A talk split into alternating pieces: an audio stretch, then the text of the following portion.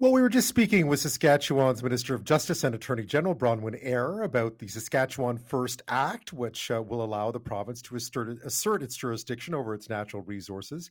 Uh, further assert, it already has jurisdiction over them, but this is to delineate some of those and certainly to try to mitigate some of the alleged harm caused by Ottawa's climate policies, which is really where the problems lie here. So, just how much impact are those climate policies, such as the carbon tax, actually having? On a province like Saskatchewan. It's worth talking about. Earlier this month, the province released a report called Drawing the Line, defending Saskatchewan's economic autonomy. And uh, the province's Premier Scott Moe says that uh, so called, quote, destructive federal policies could cost our province's economy 100 billion, $111 billion by 2035. So, analysis by the Ministry of Finance, as the Attorney General was referring to during our interview, indicates that nine different federal climate change policies are estimated to cost Saskatchewan's economy that amount 111 billion between 2023 so next year and 2035 so in just 12 years time.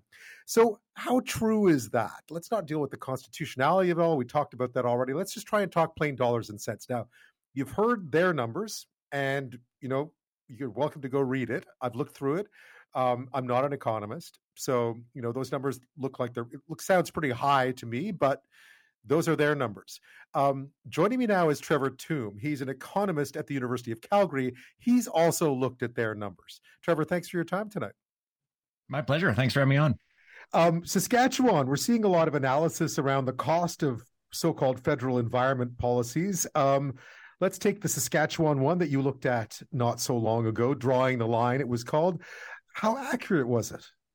So, it, it, from just the numbers perspective, I, I find it really just an incredible uh, piece of work in that they were trying to estimate the cost to Saskatchewan's economy of federal climate policies and came to a number of 111 billion dollars spread over between now and middle of the 2030s, which is effectively, you know, by the, the end of their forecast horizon there in the early 2030s, about 14% of Alberta's entire economy, which is just way yeah. beyond anything yeah. that's credible. I mean, climate policy will come with a cost for sure. There's no free lunch here, but it is not something that will shrink Saskatchewan's economy by 14%. And, and part of the problem there was uh, they were only estimating certain parts of policies and ignoring others. So, take the carbon tax, for example, that does raise revenue from those who purchase gasoline, natural gas, and so on.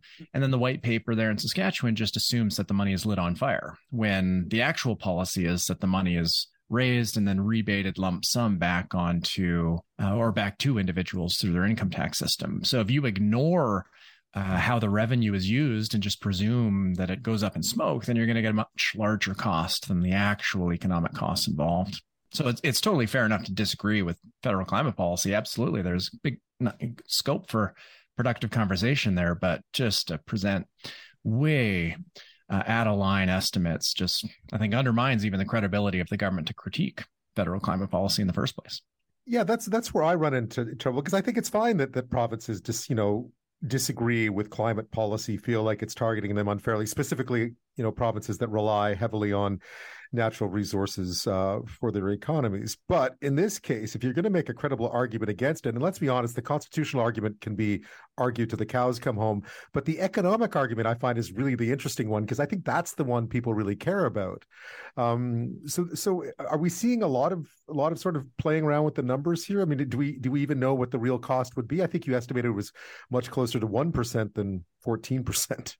Yeah, so estimates do vary to be sure, and it's hard to be precise on this. But yeah, some credible modeling uh, work suggests that the carbon tax uh, that we're seeing in Canada federally will shave about 0.1% off of annual economic growth. And so that compounds over time. Uh, so by 2030, yeah, maybe about 1%. Now, I'd say that it's it's not you know necessarily the case that all opponents of federal climate policy are are uh, introducing misleading statistics. I mean, Alberta, or at least the former premier here, Premier Kenney, was no fan of the federal carbon tax. Uh, and that's, you know, maybe an understatement there. And when they were elected in 2019, they undertook a study of the economic implications of federal climate policy in Alberta. And it was a very credible, well done piece of work involving some external modelers as well. And so you can get some reasonable economic costs here. And theirs was on the order of a few tenths of a percent, you know, depending on what the assumptions were. And they had many could get over a percent or so in terms of the overall costs and then there's reduction in employment on the order of a few thousand workers so that that was work that was productive and engaged in a reasonable way in the debate. And then we can have a discussion about whether the costs are are worth paying to get the benefits of lower emissions. And that's that's totally fair game. Yeah, those are also arguments worth having. One of the things I find interesting too, and this was brought up by uh, Premier Scott Moe as well in introducing these numbers that he had presented uh, as part of this drawing the line report, was that uh, these climate policies are hurting investment. And I only say this because having worked for some time in that world, um, it's not the climate policies I found that was hurting investment. It was uncertainty over what climate policies would be. So it's actually the fighting, it's the uncertainty that's causing uh, investment to to shy away a little bit, not necessarily the policies themselves. Is that fair? I'd say that is fair. Now, even if there was no uncertainty, the policies do increase the cost of emitting greenhouse gas emissions. And so one would expect that investment in activities associated with emissions would decline and shift elsewhere. And indeed, that's the entire intent of the policy in the first place. Uh, but uncertainty just quantitatively matters so much more. Um, and interestingly, uncertainty around climate policy doesn't just affect investment in emitting activities, it also affects investment in things that mitigate greenhouse gas emissions. I'm thinking of carbon capture projects. You're seeing many uh, hold back on fairly large scale investment because some of these facilities only makes sense if the price on carbon does indeed increase to the levels that are currently projected. And if they end up not, then these CCUS projects might make no sense at all. And so that's why you're seeing now discussions around things that are called contract for differences federally, where effectively the feds guarantee a certain return to these investments, even if the carbon tax is eliminated by a future government. Trevor Tombe is with us. He's an economist at the University of Calgary. Uh, we've been talking about uh, really the, the, economics of energy. Windfall taxes is a big one that's been out. I know the federal NDP have been pushing for it. Um, does it make sense in a Canadian context to to have one? Yeah, that depends on what you mean by windfall tax. I mean, we currently have one in place uh, federally and uh, and levied by provincial governments. It's called the corporate income tax, and so each dollar of profit is taxed by provinces and the federal government. Right now, the federal corporate income tax rate is fifteen percent. And so, if some factor occurs, like an increase in global oil prices that increases the profits of oil and gas companies, then the federal government gets 15 cents of each additional dollar. Uh, and so, in a sense, there already is that windfall tax in place. It is just there in a way that's uniform across all sectors. It doesn't matter whether you're an oil and gas company or a grocery store or what have you, each dollar of profit that you earn is taxed by the federal government. Now, one can, you know, maybe have a discussion around what that corporate income tax rate should be. I think it's fair enough if one prefers it be lower or higher. That's a fair enough discussion. Uh, but to have a supplementary tax levied on just a particular sector, I think, you know, that put the uh, economics aside can be perceived as potentially unfair. I mean, why would it matter where the profits are being generated?